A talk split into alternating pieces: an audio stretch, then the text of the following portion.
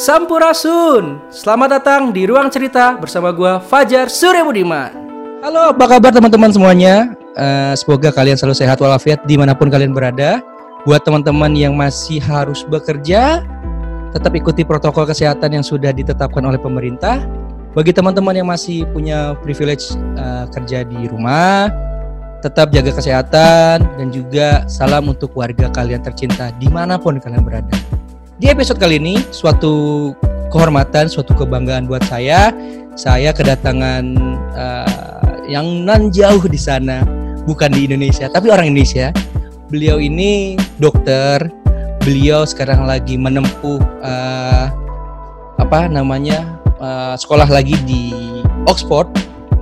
Beliau ini uh, menjadi dokter yang mungkin banyak banyak kali uh, banyak sekali prestasinya dari dari SMA sampai kuliah. Kemudian beliau juga pernah uh, sebetulnya diterima di Oxford. Tapi uh, kadarulahnya adalah uh, dia diterima di, juga di Harvard uh, ngambil jurusan master imunologi kemudian juga secara singkat nih aku akan jelasin bio apa uh, biogra apa biodatanya beliau. Beliau pernah uh, apa namanya mengikuti putaran pelajar di US, kemudian juga beliau aktif organisasi di Center for Asia Medical Student Activist atau CIMSA. Kemudian juga beliau pernah uh, pertukaran pelajar di Prancis waktu S1. Kemudian juga uh, banyak sih sebetulnya dan dan sebetulnya cita-citanya beliau adalah menjadi dokter anak. Tapi ternyata Amin. tapi ternyata harus menjadi dokter imunologi dulu.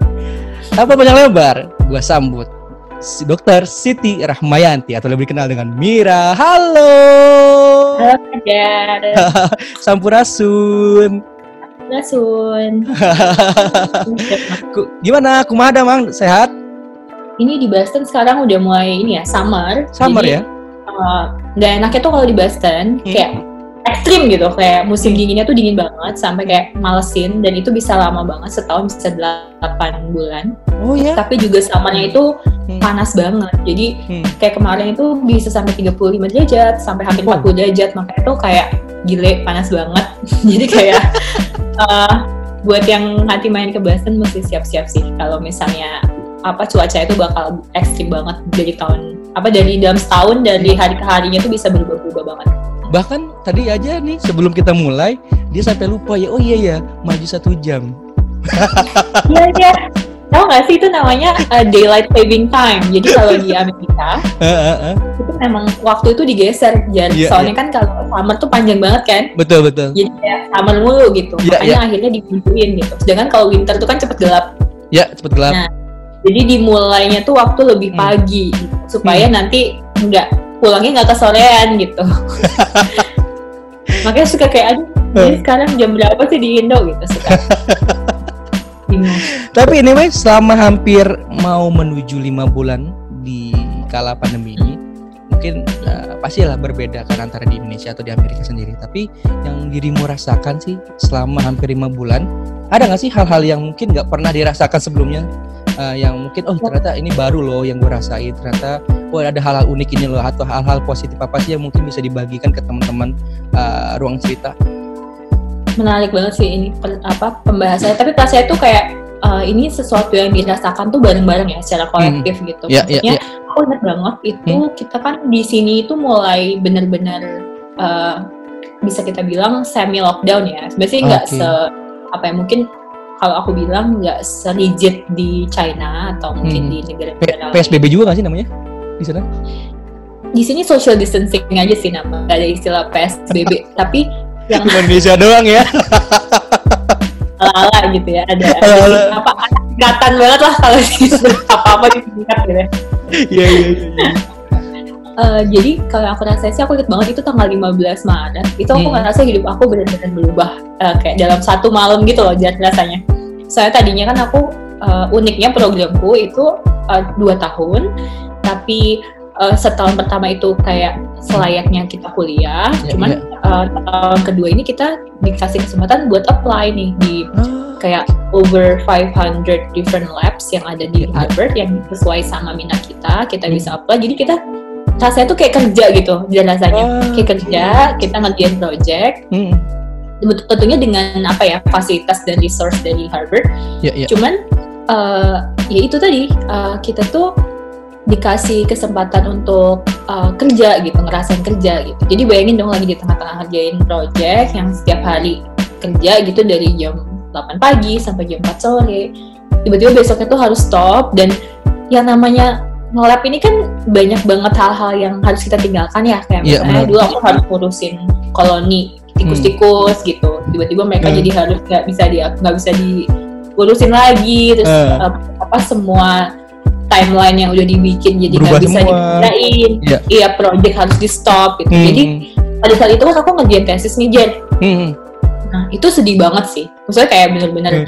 lagi on fire nih di tengah-tengah Iya, ngerjain tesis tiba-tiba harus kayak nyelesain Hmm, semua berubah gitu tengah ya. pandemi gitu Ya. dan kamu ngerasain juga gak sih kayak dua minggu pertama itu kayak demotivasi banget kayak Iya bener bener bener ya bener.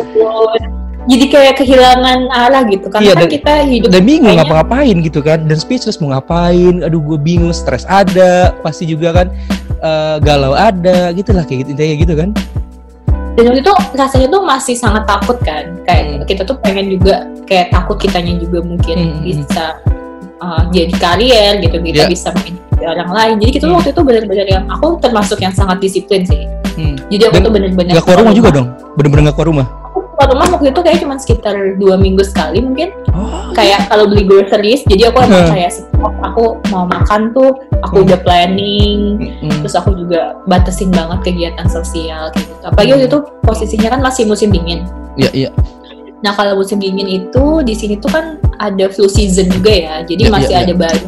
Jadi ngeri juga sih kita kadang-kadang kalau Hmm. kayak pilek-pilek dikit mungkin pilek biasa itu rasanya udah kayak parno aku juga. Ya udah bener bener bener. Ya Anjir kan? Aduh, gua, gua, gua ini gak ya gua, ya pasti ada secara psikis gitu loh ya maksudnya eh, kepikiran aduh gue takut nih gue apa nih gitu kan pasti kan tapi kan seiring berjalannya waktu kan ya kayak kita berusaha untuk jadi adaptif aja Ya, betul, terus betul. juga akhirnya waktu itu inilah berusaha buat apa ya tetap produktif lah ngerjain Hmm. tesisnya hmm. terus nyelesain tepat waktu Ya, sampai ya. akhirnya aku kemarin udah lulus sih sebenarnya di bulan. Mei jadi jadi wis wisudanya dong iyalah aku termasuk hashtag wisuda LDR 2020 Hashtag wisuda kalau kata Mbak Najwa Shihab Aduh. Tapi anyway, berarti dirimu di sana udah hampir berapa? Dua tahun, mau tiga tahun kan? Udah ya? Nggak, eh, ini baru tahun kedua sih sekarang Oh, tahun kedua. Eh, iya masa genap dua tahun ya berarti udah Hmm. masuk eh, di Di- awal di awal. tahun ketiga Tiga. Ya. Oke, jadi teman-teman eh, pendengar ruang cerita, eh, Mira ini kan atau Dokter Mira sekarang ngambil eh, ke- apa namanya kejurusan imunologi gitu kan. Kenapa sih kamu kok mau ngambil lebih ke jurusan tentang imun imun imun imun gitu? Iya, jadi sebenarnya kalau keinginan untuk belajar imunologi itu udah lama banget dari aku S1 Hmm? itu aku ingat banget eh, jadi imunologi kan ilmunya cukup kompleks ya Jan maksudnya Iya, itu iya. kayak salah satu cabang ilmuwan yang sangat molekuler juga Iya. tapi juga sangat ada aplikasinya gitu di banyak eh, bidang kesehatan Ya, ya. tapi sayangnya waktu itu setidaknya di universitasku ya universitas kita Di mana tuh? Di mana tuh? dulu di UGM aku Iya. lanjut kedokteran dulu di FKUGM tapi intinya tuh waktu itu mungkin lecture tentang imunologi cuma sekali atau dua kali Oh, which is hanya sekilas-sekilas aja lah ya. jelas banget jadi Hmm, kayak hmm, set set doang Hmm, gitu hmm, jangan aku kayak waktu itu intrik gitu kayak wow Hmm. ini kayak sesuatu yang sangat menarik hmm. salah satu yang I don't know why I was so um, into it jadi aku kayak banyak belajar sendiri banyak baca buku dan segala Hmm. macam Hmm. Cuma itu susah untuk mendapatkan mentor karena memang itu dianggap bukan cabang keilmuan yang itu populer lah gitu. Kayak iya, waktu iya, itu jadi pas zaman aku itu belum Hmm. banyak orang yang kayak peduli dan karena itu sulit jadi banyak dihindari juga gitu buat dibahas gitu. Hmm. Um, terus seiring waktu waktu itu aku uh, memang sempat uh, zaman koas itu Hmm. ketemu juga tuh sama pembimbing koasku di bidang uh, ilmu kesehatan anak waktu itu waktu aku Oke. lagi koas jadi Hmm. lagi di kesehatan anak. Hmm. Nah waktu itu ternyata Hmm. pas aku ngobrol-ngobrol sama dia kita langsung kayak chemistry-nya tuh dapat. Aku ingat namanya tuh beliau itu namanya Prof Jufri. Ya. Jadi Prof Jufri ini salah satu senior juga di uh, apa di departemen anak waktu itu. Ya. Dan beliau ini ternyata Hmm. Uh, PhD di bidang imunologi. Terus aku langsung Oke. kayak wow ternyata Hmm. bisa ya jadi Hmm. seorang klinisi. Maksudnya klinisi itu langsung ketemu pasien, Ya. tapi ternyata tetap bisa juga nguasain uh, imunologi keren banget nih aku langsung Hmm. kayak sejak itu kayak ada gitu di pikiranku bahwa suatu Hmm. hari aku pengen belajar lebih tentang imunologi Oke. sampai akhirnya ya itu um, se- uh, waktu aku udah selesai kuliah kedokteran aku Hmm. udah dia dapat profesi sebagai dokter juga aku Hmm. kerja Hmm.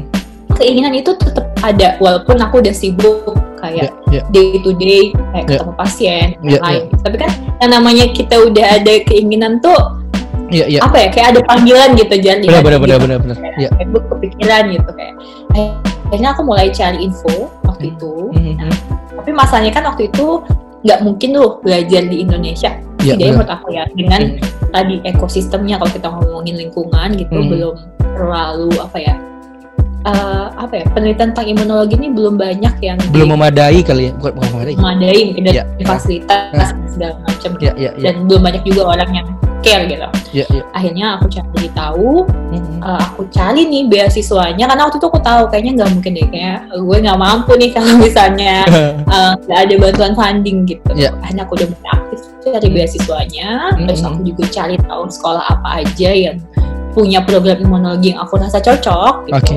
Terus aku apply deh gitu akhirnya kan here I am gitu dan kaget banget loh Jan ternyata Oh ya? setelah aku masuk di imunologi Hah? semua penelitian yang ada nih kalian mau sebutin deh Ya. kayak kayak sekarang COVID-19 nih Hmm, hmm. semua hal-hal yang dari mulai vaksinologi terus Hmm. kita lihat respon tubuh terhadap virus dan segala Iya, macam iya. itu nggak terlepas dari imunologi gitu Oke. Nah Yang itu menarik nih, kayak bener-bener eye opening banget buat aku Hmm. ternyata bidang ini tuh bisa ke mana-mana gitu Hmm. Nah, kalau kita ngomong aku nggak tahu ya. Ini aku sebagai orang awam yang mungkin Iya, bukan iya, iya. orang dokter, kan banyak yang bilang, ah itu eh, apa namanya em, COVID-19 itu di, di, di- selalu dihubungkan dengan eh, metabolisme ataupun imun yang nggak kuat gitu, ataupun imun yang lemah gitu-gitu. Nah, sebetulnya Iya. di dari segi kedokteran sendiri, kamu apalagi kan kamu kan spesialis tentang imunologi gitu kan, itu bagaimana sih sebetulnya eh, kaitannya atau emang emang ber- berkaitan atau emang sebetulnya COVID-19 itu menyerang menyerang hanya untuk yang imun-imun yang lemah atau gimana sih? sebenarnya gini sih eh, kan yang namanya kondisi tubuh itu kan nggak ada tuh yang ini mau orangnya normal atau enggak ya Jan ada beberapa orang memang lahir secara genetik nih lo brojol Hmm. udah jelek itu kondisi imunnya itu kenapa Hmm. karena memang ada satu-satu apa ya ibaratnya a weapon atau misalnya kayak pertahanan tubuh yang ternyata nggak terbentuk dengan sempurna. Nah, memang ada kondisi Oh, uh, gitu. populasi atau beberapa beberapa orang yang terlahir udah seperti ini Tapi dari keturunan kondisi ini ada? juga bisa bisa dari keturunan juga ada ada jenis-jenis kondisi uh, genetik aku nggak akan Hmm. sebutin karena malah akan pusing yang membuat aku memang Hmm. dari sananya udah lemah Iya, kondisi ini Hmm. yang kedua ini Hmm. ada juga pengaruhnya sama satu usia gitu kan nah, orang-orang yang kayak baru lahir Ya. kan butuh waktu kan buat membangun kekebalan ya re- tubuh recovery lagi lah ya. eh, orang orang-orang baru lahir kan masih baru nih mengenal dunia gitu dia Iya, butuh iya. waktu untuk Iya, membangun kekebalannya karena kan Iya. kekebalan ini seperti layaknya hal-hal lain yang kita harus hmm. ca- dapat gitu Iya, selama kita hidup termasuk kekebalan itu juga uh, dibangun gitu Hmm.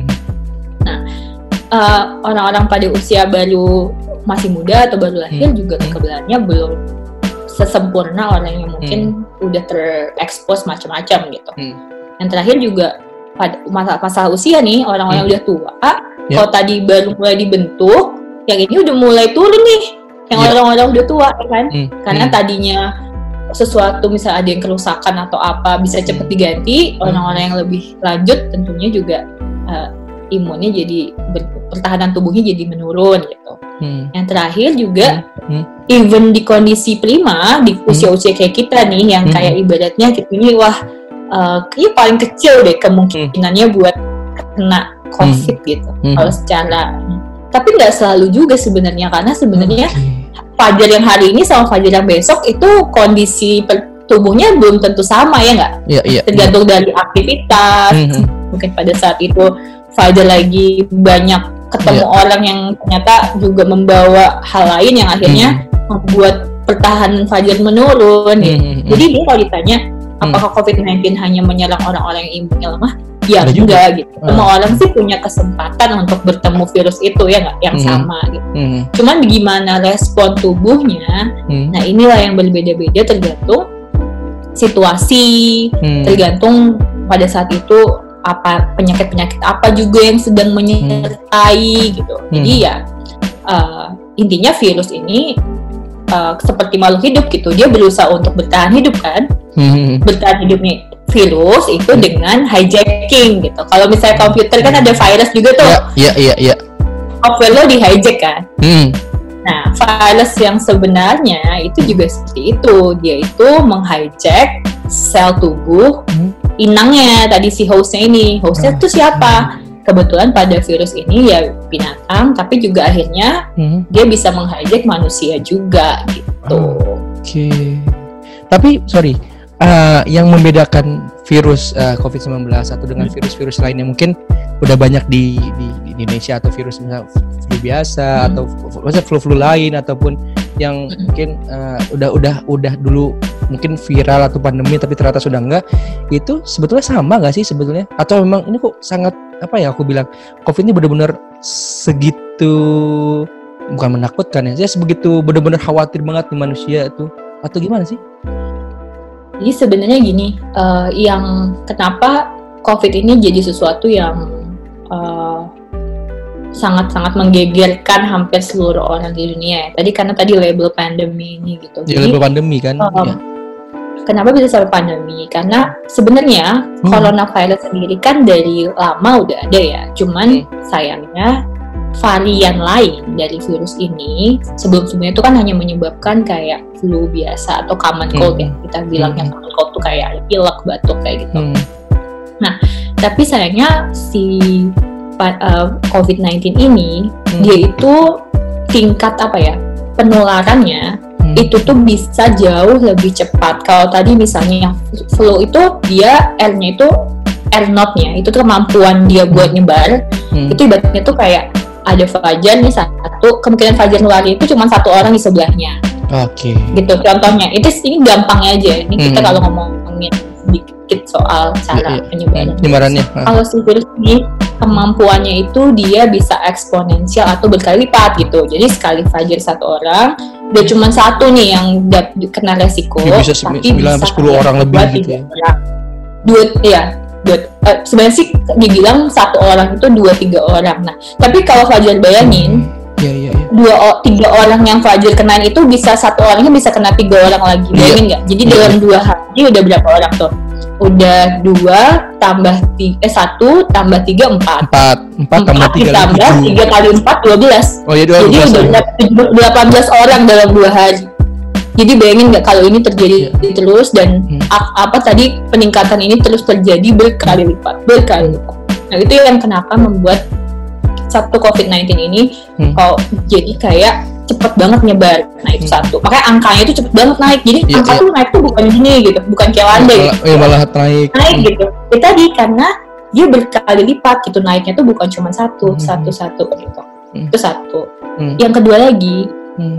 sulit untuk membedakan Hmm. orang kena COVID-19 atau enggak jar kenapa Iya iya. coba iya. Iya benar-benar. soalnya tadi spektrum penyakitnya ada yang kelihatannya kayak cenghar kalau bahasa Sunda tuh Iya, cenghar, cenghar, kayak ya. sehat-sehat aja gitu Sehat aja iya iya. iya. punya kemampuan nularin gitu jadi susah gitu membedakan mana lawan mana kawan ya Hmm. kalau kita bandingin nih Jar, sama flu apa yang dulu terkenal ya Flu babi. flu burung deh misalnya flu burung ya Kebetulan tuh terkenal flu burung Iya flu burung flu burung. ah. bird flu gitu kan pas zaman kita kapan tuh dia deh SD Iya. kali SMP Iya, Iya aku pas kita masih unyu lah. 2001. Kita masih SD lah, uh masih diketahuan dikit tuh ya.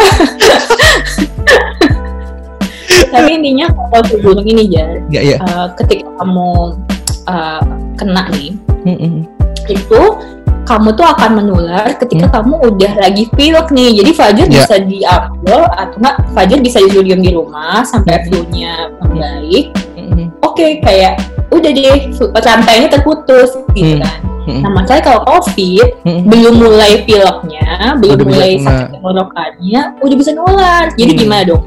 Iya, iya. Lagi jalan ke pasar gitu Hmm, kan, Heeh. nggak ada kenapa-kenapa, terus kayak, "Gi, enggak kok temperatur saya oke, saya Eh. juga apa eh, apa nggak ketemu siapa-siapa yang pilek, eh ternyata kita udah bisa nularin nih ke mungkin ke orang tua kita, mungkin Hmm. ke teman-teman kita di Hmm. tempat kerja kayak gitu. Mm-mm. Makanya kenapa COVID-19 ini jadi menakutkan tadi karena Hmm. jadi semacam kayak eh, invisible enemy ya. Iya, iya, iya. Itu kan yang lebih nakutin ya katanya ya. Iya, benar-benar. Kalau musuh itu kita nggak bisa lihat gitu. Nggak bisa lihat. Kayak Tapi gitu. sebetulnya kalau di aku nggak tahu ya, tapi di di Boston sendiri eh sekarang penularannya masih tetap tinggi atau Hmm. enggak? Terus kemudian yang kedua, kalau di Amerika sendiri gimana sih penanganannya? Yang maksudnya dalam arti yang kamu lihat dari segi eh, kasat mata ataupun secara eh, eh, mungkin kamu pertemanan dengan dokter lainnya gitu. eh itu apa sih yang mungkin bisa dibagi ke teman-teman yang ada di Indonesia gitu kan? Ataupun misalkan ada tip khusus gak sih dari kamu yang mungkin di sana penanganannya ataupun ya mungkin kalau di Indonesia kan sekarang nih kita kan di- dianjurkan tetap menggunakan masker, hand sanitizer, terus kemudian juga memang uh, physical distancingnya kan memang harus dijaga banget kayak gitu kan dan hindari benda-benda keramaian. itu nggak tapi di Indonesia. Kenapa? gitu nggak tapi di Indonesia. Ya gimana ya masyarakat ini? Ya kamu kan tahu warganet warganet plus 62 ini kan unik banget kan negara kita ini. Iya, iya, iya. Sama Ya. sih kalau unik.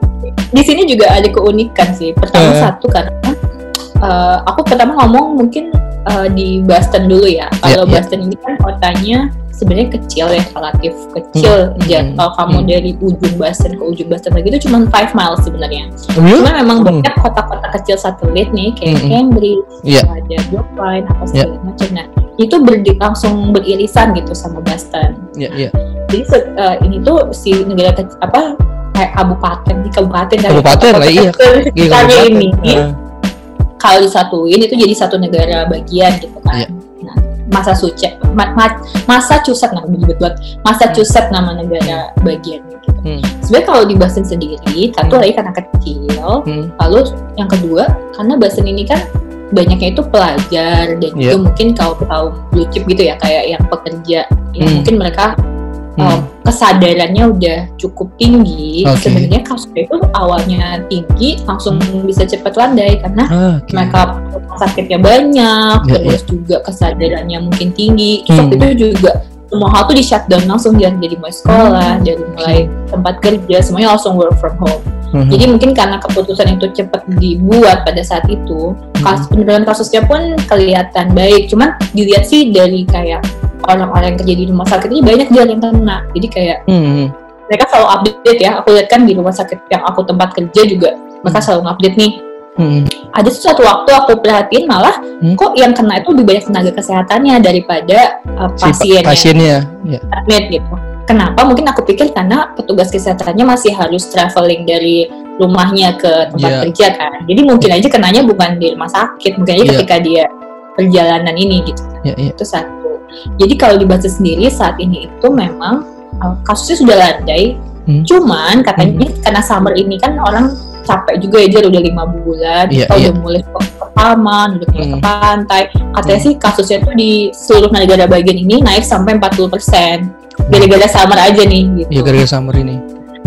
terus kalau aku mau ngomongin Amerika secara Ya, besar global, kita ah. tahu ya pemerintah Amerika ini kan unik ya presidennya menang lagi loh. Oh, menang lagi kan? selalu trending kan Apa Ya, kata bapak ya. itulah gitu. Ya ya leadershipnya kan juga agak questionable gitu ya Iya, iya, iya, iya. yang jadi masalah tuh adalah tadi beda-beda gitu kalau misalnya Fajar sekarang ngomongin di Ya, ya. Massachusetts Ya, mungkin nggak akan separah kalau Fajar lihat di California di Arizona yang Hmm. Ya. ibaratnya mereka ini lebih kayak semau gue lah gitu Iya, iya. karena tadi kulturnya kan mungkin karena mereka juga negaranya hangat terus Hmm. apa negaranya hangat negara bagiannya itu relatif Ya. lebih hangat Hmm, mungkin lebih outdoorsy hmm, orang-orangnya hmm, hmm, dan relatif itu sih ngaruh sih jar kayak kulturnya Hmm. beda-beda di Amerika ini satu menu apa satu Satu negara negara, wilayah, culture berbeda-beda. beda-beda banget iya Hmm. ada yang tingkat pendidikannya juga masih sama kayak di apa di Indonesia banyak yang nggak sekolah gitu kayak Iya, di daerah Midwest gitu Iya. misalnya terus ada juga yang maju banget kayak di Massachusetts ini Hmm. yang ada New York ada eh bukan bukan Massachusetts New York maksudnya kayak di negara-negara lebih timur nih ya Hmm. kayak yang ada New York ada Washington DC Ya. ada Massachusetts dengan Boston dan segala Hmm. macam ya itu tadi mungkin ekonominya lebih baik pendidikannya Hmm. lebih banyak eh, lebih tinggi gitu Hmm.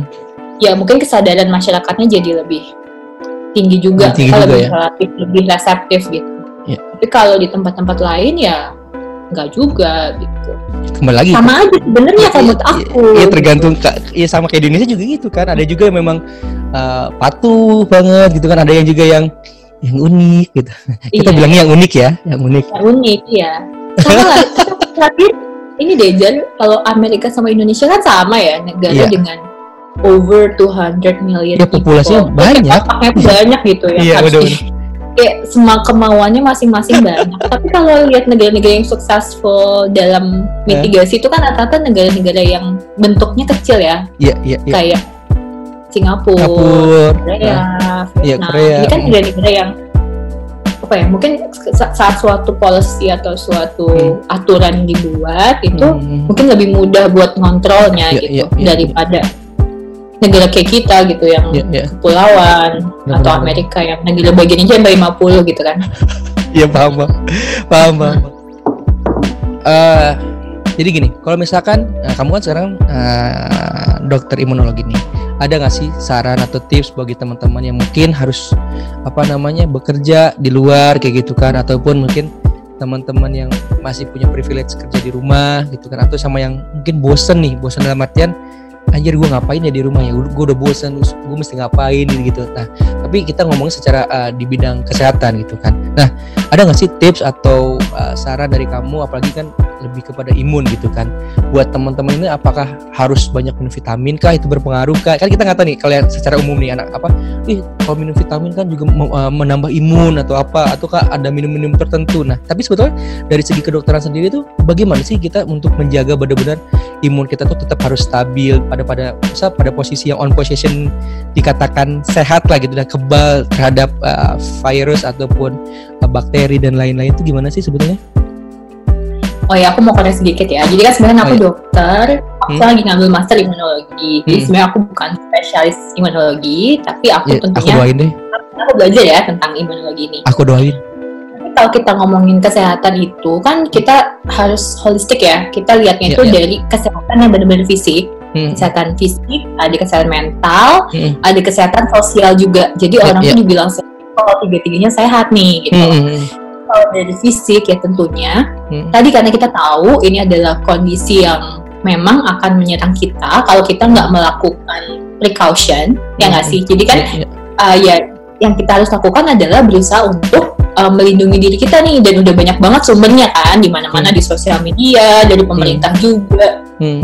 Lakukanlah hal-hal yang bisa memprevensi kita dari terkena virus ini sebisa mungkin karena nggak Hmm. mungkin 100% kita bisa cegah gitu Iya. pasti tetap ada resiko tapi kalau Hmm. misalnya kita practicing social distancing dengan baik Hmm. kita gunakan masker Hmm. ini kan sebenarnya kita sudah membentengi diri kita Iya. uh, dari kemungkinannya dulu nih untuk terkena virus gitu ya Ya, itu ya. dari luarnya gitu nah, Hmm. dari dalam kita tentunya kita juga harus berusaha untuk meningkatkan kekebalan tubuh kita nih dengan apa satu tentunya dengan fuelnya ya, dari energi yang kita Ya, ya. konsumsi nih Hmm. ya dari nutrisinya dulu nih nutrisinya tentunya harus baik gitu kan Ya, ya. sebenarnya sih aku nggak bilang harus konsumsi multivitamin segala macam Hmm. tapi dengan diet yang seimbang dengan kita tadi proteinnya cukup Hmm. lalu juga mineral kita cukup minum gitu Hmm. kan terus Hmm. kita konsumsi buah-buahan dan sayur yang sebenarnya kalau di Indonesia ini kita privilege banget loh guys kita tuh kayak Hmm. Gampang banget loh buat dapetin buah. sumber-sumber Iya, yang benar, alami kan dari Ya, buah-buahan ini bisa Iya. apa aja gitu buah-buahan yang berwarna warna merah Iya, iya. warna hijau gitu kan itu Jangan semua kan- udah Jangankan buah-buahan loh. Jangankan buah-buahan. Kalau kita keluar lapar aja ada babang tukang bakso lewat. Itu cuma ada di Indonesia doang. Iya enggak? Ayo. Ya kan? bener banget iya bener banget Itu yang pasti kamu kangenin, kangenin juga kan? bener tapi selain bakso buah-buahan juga jarang gue Iya. tapi bakso iya penting juga karena itu bikin kita happy ya kan Iya, gitu. dan- eh, yang kedua dari mental kesehatan mental kalau misalnya kita juga stres kita Hmm, hmm, eh, apa kita juga dipaparkan oleh ketakutan yang berlebihan, ini juga mengganggu tubuh kita dan ini udah banyak Hmm. penelitiannya Hmm. stres Hmm. yang tidak baik jadi di stres Hmm. jadi kan stres yang baik kan banyak juga ya Jar, ya kayak misalnya kayak Fajar nih Hmm. kayak nggak ada kegiatan terus Fajar Eh. bikin podcast jadi Eh. ada sebenarnya ada stres juga karena jadi harus mikir konten harus Hmm. mikir nanti mau ngajak siapa ya Mm-mm. ngelakuin uh, cara eksekusinya gimana itu kan sebenarnya Hmm. juga ada stres tapi stres yang baik nih gitu. Mm-mm. untuk mengurangi stres yang kurang baik tadi kita juga harus kayak mungkin banyak practicing kayak Ya. oh uh, menerima dulu nih keadaan ini bahwa Oke. memang ini adalah sesuatu yang baru yang Hmm. harus kita hadapi dan nggak cuma kita sendiri gitu kan Ya, ya. Uh, tentunya kita bisa juga buat kayak tadi uh, Hmm. mungkin cari kegiatan yang juga Ya. cocok sama social distancing dan Mhm. apa physical distancing ini Ya, ya. tapi juga bisa produktif kayak Hmm, mungkin hmm. eksplorasi hobi Ya, yang ya. baru yang Ya. tadinya ditinggalkan ya kan Hmm. ya Jer, ya? Bener-bener. mungkin sekarang orang jadi suka uh, apa ya sepedahan atau apa asal itu semua kayak Ya. uh, mengikuti kaidah social distancing yang bisa tetap me- menjaga kita dari tertular dari Hmm. virusnya ya Hmm. uh, dilakukan aja gitu yang Hmm. penting kita juga punya uh, kesehatan mental yang juga terjaga gitu Ya, ya. Tapi jangan juga sepedaan terus jadi rame-rame CFD itu ya nggak gitu juga ya Shay Maksudnya kayak jadi masalah baru dong Itu di negara mana sih tuh? Cie. Nah, terus yang terakhir tadi juga sosial gitu. Jadi Eh, untuk tetap menjaga kesehatan dan mental dan juga fisik ini kan kita bisa Hmm. saling encourage satu sama lain ya. ya, Jadi ya. kalau misalnya temennya juga oh kok uh, dia ternyata gaya hidupnya juga sehat, kita juga Hmm. jadi saling terencourage gitu Hmm. buat sama-sama maintain itu. Kita Hmm. juga tanyakan teman kita, are you okay? Apakah Hmm. kamu baik saja? Terus kalau Hmm. bisa kita sediakan waktu untuk saling ngobrol. Kayaknya ini Ya, ya. juga sehat buat uh, kesehatan sosial Ya. kita dan juga teman-teman, mungkin Hmm. keluarga di sekitar kita gitu. Jadi sebenarnya kalau aku mau lihat secara komprehensif biar nggak susah ya karena kalau Ya, ya. aku jelasinnya yang terlalu apa molekuler macam kayaknya nggak ada yang dengerin. Iya, iya, iya. Sebenarnya aku mau uh, bilangin kalau sebenarnya kita Hmm? bisa pikir yang simpel-simpel aja gitu. Oke. Uh, oh, apa ketahanan tubuh Hmm. itu sangat berpengaruh sama ketahanan secara lingkungan gitu. Kalau misalnya satu orang sehat, Hmm. orang-orang sekitarnya juga nanti akan ikut sehat. Hmm. Makanya disebut uh, imunitas yang sifatnya populasi gitu, nggak cuma Hmm. satu orang. Hmm. Ya nggak? Benar, benar, benar. Dan mungkin harus kita tetap ber- selalu berpikir positif ya, karena kan kalau berpikir positif itu berpengaruhi ke tidak hanya ke satu dua orang, tapi pun satu populasi yang mungkin dekat dengan kita pun akan berpengaruh secara psikis juga ya. Bener banget. Makanya kayak berpikir positif ini kan termasuk kayak apa yang kita dengar dan kita lihat dan kita share juga ya Jer ya. Iya, Jadi iya. kalau misalnya sekarang dengan terlalu maraknya di media apalagi di grup WhatsApp ya. Grup WhatsApp Jadi WhatsApp WhatsApp RT RW gitu. Jadi mungkin sebagai apalagi kita nih kita kan mungkin audiensnya banyaknya anak muda ya Iya, iya. nanti gitu. Karena apa? Cobalah kita juga jadi aktif dalam membantu memfilter tadi informasi supaya tetap positif gitu. Jadi Iya, kayak kan serem ya, itu tetap harus diingetin nih bahwa kondisi ini itu Hmm. bisa berbahaya segala macam itu tetap harus ada alertness dan awareness gitu. Iya. Tapi kalau menurut aku perlu juga diimbangi dengan solusi dan kepositifan tadi kayak misalnya kayak Fajar nih bikin podcast kayak gini gitu Hmm. kan siapa tahu nanti kamu bisa menginspirasi juga kan orang lain Ya. untuk uh, ngeliat ini dari segi positif gitu. Ternyata kalau Ya. ada covid, aja jadi punya podcast gitu Iya, kan. betul, betul, betul, betul. Kan nggak pernah tahu ya gitu kan. Baik. Iya. Jangan apa? Jangan juga uh, terbawa apa ya? Uh, Hmm. ka- Cuman gara-gara orang ini mungkin Hmm. ini kayak jadi agak nyindir gak ya kalau ngomong kayak gitu. Nggak Jadi, apa-apa. tapi intinya uh, sekarang karena sekarang value itu jadi lebih banyak ke jumlah follower dan Iya. lain-lain ya. Itu Hmm. juga sih. Mungkin kalau Fajar lebih ngerti ya soal Hmm. personal branding. Hmm. Tapi kita juga mesti kritis loh. Kayak Hmm. maksudnya Ya, ya. Lihat juga apakah uh, yang dikatakan ini bersumber dari Hmm. sesuatu yang terpercaya dan bisa Ya. dipertanggungjawabkan. Jadi jangan sampai jadi bias cuman gara-gara uh, tadi Iya. pengikutnya Karena- aja. pengikutnya aja benar-benar benar setuju, setuju setuju tapi ngomongin tentang uh, pengikut ataupun apa misalkan peng, peng, apa lah pengagum fans atau apa dan lain-lainnya uh, mungkin teman-teman pendengar cerita juga kan pasti banyak juga yang menginginkan apa namanya uh, menjadi seorang dokter gitu kan. Apalagi kan kemarin nih teman-teman yang SMA pengen banget nih jadi dokter apalagi dengan spesialis apa pun gitu kan. Nah sementara kan dirimu kan dari SMA itu udah banyak berprestasi kemudian juga kuliah di kedokteran. Siapa sih yang nggak mau? Salah satu kan salah satu jurusan yang mungkin diidam-idamkan nih kalau di di fakultas gitu kan. Kedokteran ekonomi terus kemudian komunikasi engineering teknik teknik ya gitu kan. Nah dan dirimu mendapatkan uh, salah satunya gitu kan. Apalagi sampai uh, apa namanya uh, pertukaran pelajar gitu kan di Perancis kemudian di US juga pernah gitu. Sebetulnya ini ini juga buat pendengar uh, pendengar ruang cerita yang mungkin masih SMA SMP yang mungkin mau apa namanya mendevelop dirinya sebagai orang yang ingin mendapatkan beasiswa gitu kan. Nah ada nggak sih tips dari seorang uh, Mira sendiri yang mungkin bisa dibagikan haruskah menjadi orang yang apa namanya uh, kutu buku kah? Ataupun uh, atau harus tetap kita berorganisasi kah? Atau gimana? Jadi ini mungkin bisa dibagikan uh, ke teman-teman ruang cerita nih. Kak apakah aku tetap boleh berorganisasi nggak ya? Atau gimana gitu? Kan mungkin dari dari kesuksesan kamu bisa dibagikan lagi ke teman-teman ruang cerita yang lain.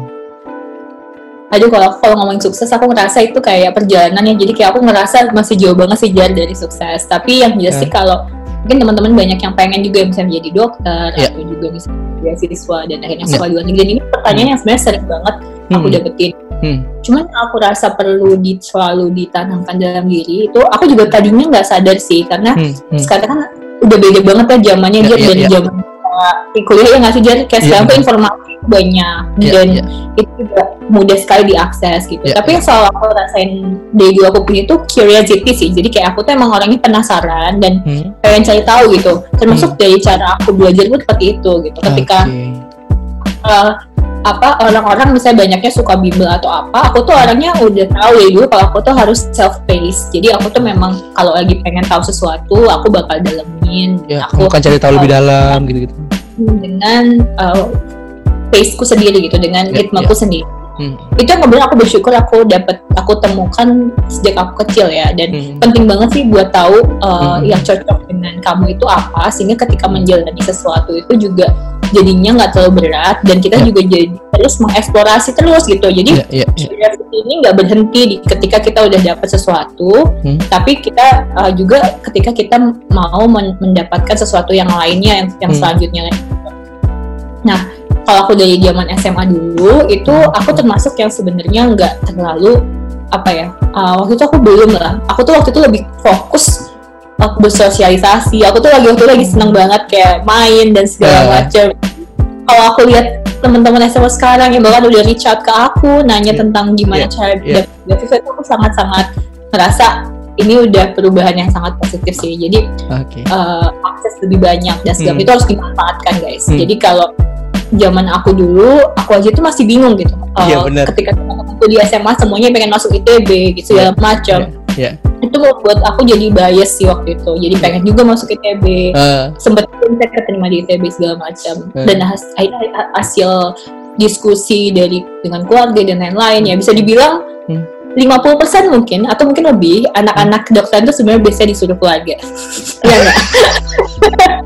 atau disuruh deh pasti kayak bokapnya nih nyokapnya pasti kayak yeah. pengen dia anak kayak klasik banget sih di yeah, Asia atau, ya enggak, atau nggak gini atau nggak gini uh, hampir mostly uh, keluarganya adalah dokter semua gitu kan? Nah iya itu juga. Itu nyata sih memang yeah, gitu. yeah, tapi yeah.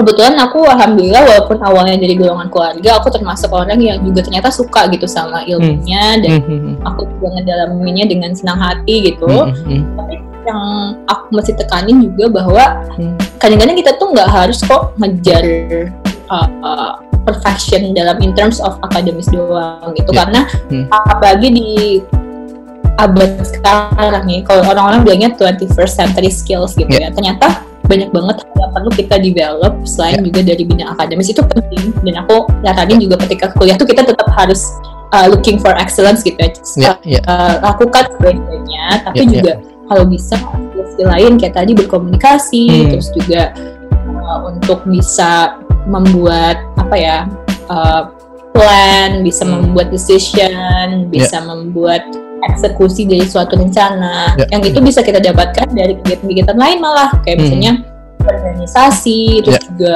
sekedar bernetworking aja. Menurutku Ya. itu penting sih Hmm. karena banyak banget orang Hmm. uh, yang tidak melakukan Hmm. uh, kegiatan-kegiatan di luar akademis jadi terjebak di oh aku bakal jadi dokter aja aku Hmm. nanti habis ini langsung spesialis aja tapi yang jadi pembeda kita itu adalah ketika kita berpikir bahwa oh ternyata aku bisa juga nih uh, sebagai Hmm. dokter bisa Hmm. kok ternyata S2 di bidang yang aku inginkan aku Hmm. juga bisa uh, exchange juga kalau aku mau karena ternyata ada juga uh, outletnya gitu yang bisa Hmm. Ya, kita ya.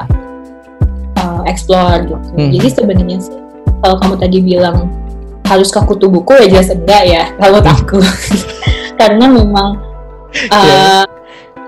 stay true aja sih kalau memang kamu Ya. memang merasa kamu bisa uh, Hmm. keep up sama pendidikan kamu dengan cara itu Oke.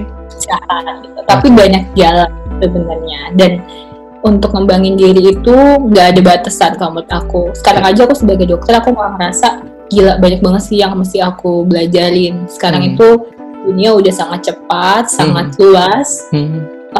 kesempatan itu banyak. Jadi jangan sampai berpikir bahwa uh, opportunity cuma di satu bidang aja ya nggak Ya, Jen? Kayak kamu kan juga pasti Hmm. ngalamin banget ya dari ekonomi ternyata sekarang malah di bidang broadcast Iya betul betul dari ekonomi broadcasting kemudian eh, ya apa namanya dunia psikologi juga pernah dunia pendidikan balik lagi gitu kan termasuk aku sih kayak Ya. biasanya tuh orang-orang kalau kedokteran itu maunya langsung spesialis Ya. atau nggak langsung praktek segala Hmm. macam Hmm. Tapi kalau aku karena aku suka aku memutuskan buat lanjut lagi pendidikan jadi aku aktif dari dulu emang kayak Hmm. cari tahu mana sih hmm. uh, sekolah yang aku inginkan kurikulum yang aku Hmm. suka dan aku jujur sampai ke Harvard pun aku dulu fokusnya tuh nggak pernah universitasnya karena banyak aku nanya orang nanya ke aku itu Ya. gimana sih kak caranya masuk Harvard nah sebenarnya menurut aku pertanyaan itu mesti dikoreksi gitu harusnya kamu tuh harus tahu dulu kamu Hmm. pengennya apa hmm. dan apakah uh, dan universitas atau uh, institusi mana sih yang bisa memberikan uh, atau offer kamu yang terbaik sebenarnya Ya, aku nih selalu bandingkan kurikulumnya segala Hmm. macam Hmm. ternyata Harvard salah satu yang cocok gitu makanya aku sempat dulu dulu Ya. uh, ini ya dia kayak uh, Hmm. daftar di Oxford sempat keterima di Oxford juga Hmm. tapi itu tadi sih ketika ada suatu hal di mana Hmm. aku nggak bisa untuk Ya. masuk sana karena Hmm. administrasi nih masalah administrasi Hmm. dan aku ngerasa gila ya uh, kok aku ngerasa tuh kayak nggak adil banget aku mengalami itu gitu Eh. tapi ternyata ada rencana lagi yang lebih ba- baik buat Ya. aku gitu dan itu aku ngalamin sendiri sih ketika kita mendapatkan suatu musibah nih Hmm. waktu itu aku ngerasa musibah banget sih udah dapat beasiswa udah Hmm. tinggal berangkat tiba nggak bisa Hmm. Itu tuh rasa musibah dan rasanya tuh negatif aja bawaannya tapi ternyata kalau kita Hmm. berbaik sangka Hmm. itu ada Hmm. rencana yang lebih baik buat kita jadi selalu ini sih selalu open yourself Ya. to any opportunities that Hmm. it's probably better for you kita nggak belum tahu aja kalau Ya. ternyata hal itu lebih baik buat kita gitu jadi ya tadi bener balik lagi selalu positif kan Hmm. Ya. selalu apa tetap curious Ya. tetap positif tetap uh, jangan berhenti di satu titik aja gitu kalau menurut aku gitu itu selalu aku terapin Hmm. jalan hidup aku makanya aku bisa aku ngerasa aku dalam perjalanan Hmm. apa ya mungkin pendidikan dan karir sampai sekarang Hmm. aku jadi ngalamin banyak hal yang mungkin Hmm. nggak semua orang alamin Oke. dan aku cukup aku merasa aku privilege dan aku beruntung karena itu Hmm. tapi itu karena tadi aku selalu melihat diri aku sebagai open book aja gitu aku Hmm. selalu berusaha untuk terbuka sama kemungkinan apa pun Hmm. dan nggak Hmm. harus selalu ngikutin arus yang seharusnya seperti apa asal itu baik Hmm. lanjut aja kak gas terus bener bener bener bener. dan pasti kalaupun misalkan kita punya rencana A tapi ternyata Tuhan memberikannya B itu mungkin yang terbaik buat kita gitu kan di mana mungkin kita selalu berpikir bahwa Tuhan selalu memberikan jalan yang terbaik buat kita mungkin harusnya ke jalan B atau jalan C dan itu yang kita harus lalui gitu kan. Dan sejujurnya adalah manusia ini adalah makhluk yang kita harus beradaptasi kan. Mungkin dalam keadaan ini juga kan kalau kita hubungkan dengan sekarang gitu kan mungkin kita udah punya banyak plan nih di, di 2020 A B C D. Ternyata Tuhan harus uh, memilih kita untuk harus punya plan E dan F gitu kan. Nah jalanin aja jalanin aja dan kita juga harus tetap uh, berpikir thinking positif kemudian juga tetap harus kreatif inovatif dengan sesuai dengan kemampuan kita ya kemampuan kita. Kalaupun misalkan kita mau A nih tapi ternyata kemampuan kita tidak sebisa apa tidak bisa maksimal di A mungkin Tuhan memberikan jalan oh dengan jalan B atau jalan C kamu lebih maksimal gitu. Jadi jangan terlalu pernah untuk apa ya aku bilang uh, ngoyo kalau bahasa ini ya. Jangan terlalu ngoyo terus tetap uh, keep positif keep uh, ya tetap belajar gitu kan ya terus ya, kalau ya terus tetap ya cari insight baru dari teman-teman, inspirasi dari teman-teman yang lain gitu kan. Mungkin bisa jadi masukan juga buat kita gitu kan. Terus apalagi? Pokoknya ide gitu sih. Jangan takut coba hal baru ya Mas Jan kayak ya. Maksudnya memang ketika melakukan sesuatu yang baru, hmm. apalagi di lingkungan baru itu rasanya nggak nyaman. Betul. Karena itu uh, sesuatu yang tidak familiar itu pasti ya. nggak yeah. nyaman. Hmm. Kalau dalam imunologi itu kita bahasnya itu menimbulkan reaksi. Biasanya tuh awalnya tuh kayak semacam radang gitu. Karena hmm. memang itu sesuatu yang tidak dikenal gitu, dianggap yeah. asing ya. Asing. Kan? Jadi pasti respon tubuh itu seolah-olah ada namanya inflamasi atau peradangan gitu. Karena hmm. kita nggak tahu ketemu hal ini, kita anggap asing, kita merespon gitu. Hmm. Cuman respon ini bisa jadi hmm. baik, bisa buruk kalau misalnya baik akan sembuh dan nantinya yep. ketika ketemu benda asing itu yang tadinya asing karena hmm. udah nggak asing hmm. fine aja karena kita yep. udah punya antibodinya udah punya kekebalannya gitu hmm. tapi kalau misalnya jadi jelek mungkin dari dengan negatif dan hmm. benar-benar nggak mau kenal uh, hal tersebut kita yeah, terus-terusan yeah. menganggap itu sebagai sesuatu yang asing ya hmm. akan jadi painful terus kak betul, betul, termasuk betul, mungkin kondisi ini ya nggak sih kalau ya, kita menganggap ini kayak sesuatu yang uh, bikin kita stres terus, ya. bikin kita takut dan lain-lain. Kayaknya aku rasa hasilnya juga bakalan buruk gitu. Tapi ya. kalau misalnya kita bisa positif, mungkin kita bisa nemuin hikmahnya dan juga malah banyak kesempatan baru yang bisa kita uh, dapat gitu. Ya, setuju sih, setuju banget.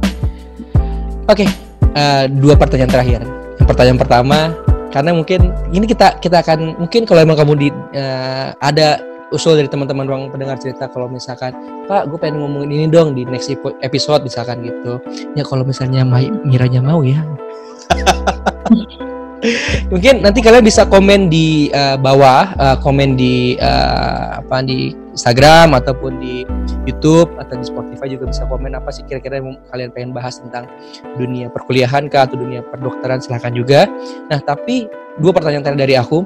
Yang pertama uh, apa namanya ada nggak sih uh, tips atau saran buat teman-teman nih yang sekarang kan mungkin Mira juga tahu lah kan uh, kita uh, untuk yang wisuda kan wisuda LDR nih wisuda yang 2020 yang berbeda banget gitu kan. Tapi satu sisi juga susah mencari pekerjaan susah juga mencari uh, apa namanya mungkin yang kalau aku nggak tahu ya kalau dunia kedokteran dia kan abis lulus harus uh, buka praktik atau apa nggak tahu aku bahasanya gimana. Tapi dari dirimu sendiri ada nggak sih saran atau tips buat mereka yang kak gue mesti ngapain ya? Gue udah lulus nih tapi sekarang susah atau gimana. Tapi mungkin dari sisi kamu sendiri ada nggak solusi bukan solusi pak masukan atau tips yang mungkin bisa di, di, di, dibagikan ke teman-teman uh, ruang cerita? Terus yang kemudian yang kedua adalah uh, boleh dong kasih dukungan buat teman-teman garda terdepan yang sampai saat ini belum bisa pulang ketemu keluarga belum bisa bertatap muka dengan keluarga belum bisa peluk anak istrinya ataupun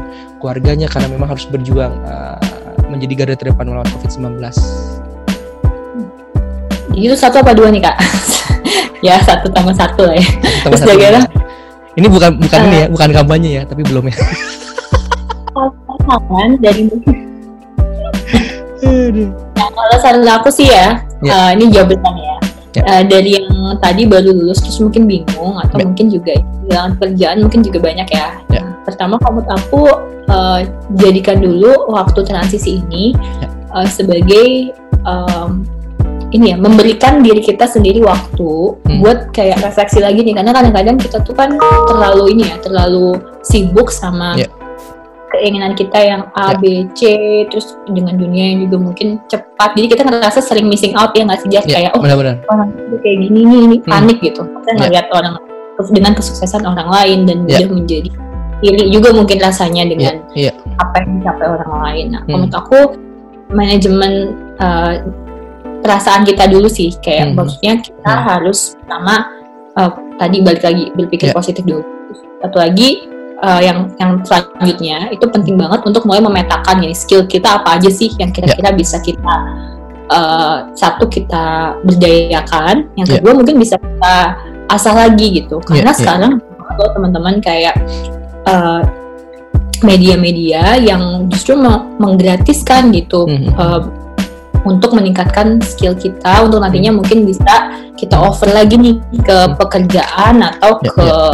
Uh, mungkin bisnis, ya. mungkin yeah. usaha kita selanjutnya gitu. Hmm. Jadi sekarang penting banget sih buat kayak hmm. meningkatkan kualitas diri di masa-masa yeah. downtime ini. Yeah. Jadi perkaya kita dan hmm. yang yang selanjutnya juga hmm. uh, reach out ke orang-orang yang kira-kira yeah. memang kamu kagumi hmm. atau mungkin kamu rasa bisa memberikan insight buat kamu atau okay. bahkan mungkin nantinya syukur syukur bisa membantu kamu gitu hmm. karena silaturahmi itu adalah salah satu kunci menurut aku yeah. ya. Jadi kalau misalnya kayak aku nih sekarang hmm. uh, baru kemarin hmm. baru aja kenal Fajar gitu. Tapi hmm. ternyata banyak banget insight yang bisa aku dapat gitu dan yeah. Ya. uh, hal ini tuh mungkin nanti ke depannya kita nggak tahu ya Jan suatu hari kita bisa yeah. apa atau yeah. Fajar kenal temennya yang uh, membutuhkan bantuan dan aku hmm. bisa hubungkan. Yeah. Jadi sesimpel itu aja itu bisa hmm. sangat berarti.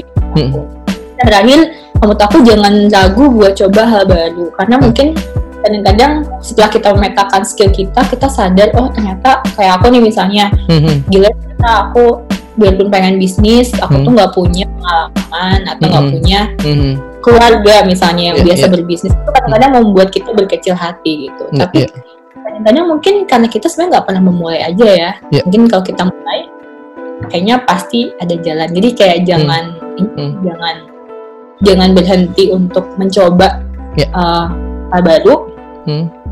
dan berusaha untuk uh, melakukan yang terbaik yang bisa kita lakukan sesuai kapasitas kita. Kalau misalnya belum bisa, coba lagi yang lain, coba lagi yang lain gitu. Terus untuk teman-teman dokter, kebetulan juga teman-temanku kan rata-rata banyaknya dokter ya, hmm. terus juga senior aku, terus hmm. juga uh, mungkin adik-adik aku yang sekarang di masih kuliah kedokteran dan akhirnya hmm. terhambat juga hmm, uh, ya. lulusannya. Gitu. Jadi uh, aku cuman pengen ini sih ngasih salut aja. Hmm. Mudah-mudahan kayak apa yang dilakukan sekarang itu uh, di apa ya dikasih reward. Nggak hmm. cuman dari mungkin orang-orang sekitar tapi yeah. juga mungkin hubungannya dengan yang di atas juga. Yeah. Jadi kayak ini tuh pasti sesuatu yang akan di wording pada akhirnya. Yeah bagaimanapun bentuknya gitu. jadi aku mau salut aja sih dan ada rasa ingin juga sih uh, cepet-cepet balik buat berkontribusi yeah. secara langsung hmm. di apa di dunia kesehatan ya pastinya aku juga di sini berusaha gitu. hmm. oke okay. Yang pasti terakhir mungkin kalau aku juga bisa nambahin uh, semoga teman-teman yang gak ada di depan sekarang yang memang belum bisa bertemu keluarga ataupun apa namanya masih berjuang semoga apa yang kalian kerjakan hingga saat ini untuk uh, tidak hanya untuk personal kita pribadi ataupun negara ataupun semuanya ini menjadi ladang nanti buat kalian nanti kelak di surga kalian menjadi ladang pahala kalian juga menjadi ladang apa ya namanya uh, kebaikan kalian untuk uh, kelak buat anak cucu kalian kayak gitu kan kita nggak pernah tahu mungkin itu uh, dengan satu perjuangan keringat kalian itu bisa berarti buat anak cucu kita nanti kelak gitu kan. Dan yang pasti tidak hanya Fajar, tidak hanya Mira yang mungkin merasa bosan ataupun uh, jenuh ataupun bagaimana, semua pasti merasakan hal yang sama. Tapi percayalah, kalau kita tidak bersama-sama uh, berjuang dan juga saling bergotong royong untuk uh, sama-sama lawan COVID-19 ini, pandemi tidak akan kelar kayak gitu kan. Apa pun cara lu, apa pun uh, apa namanya yang lu bisa lakukan untuk meminimalisir at least gitu kan itu sangat berarti banget dan bisa membantu banget perjuangan teman-teman garda terdepan yang mungkin sampai sekarang mereka capek, capek pasti.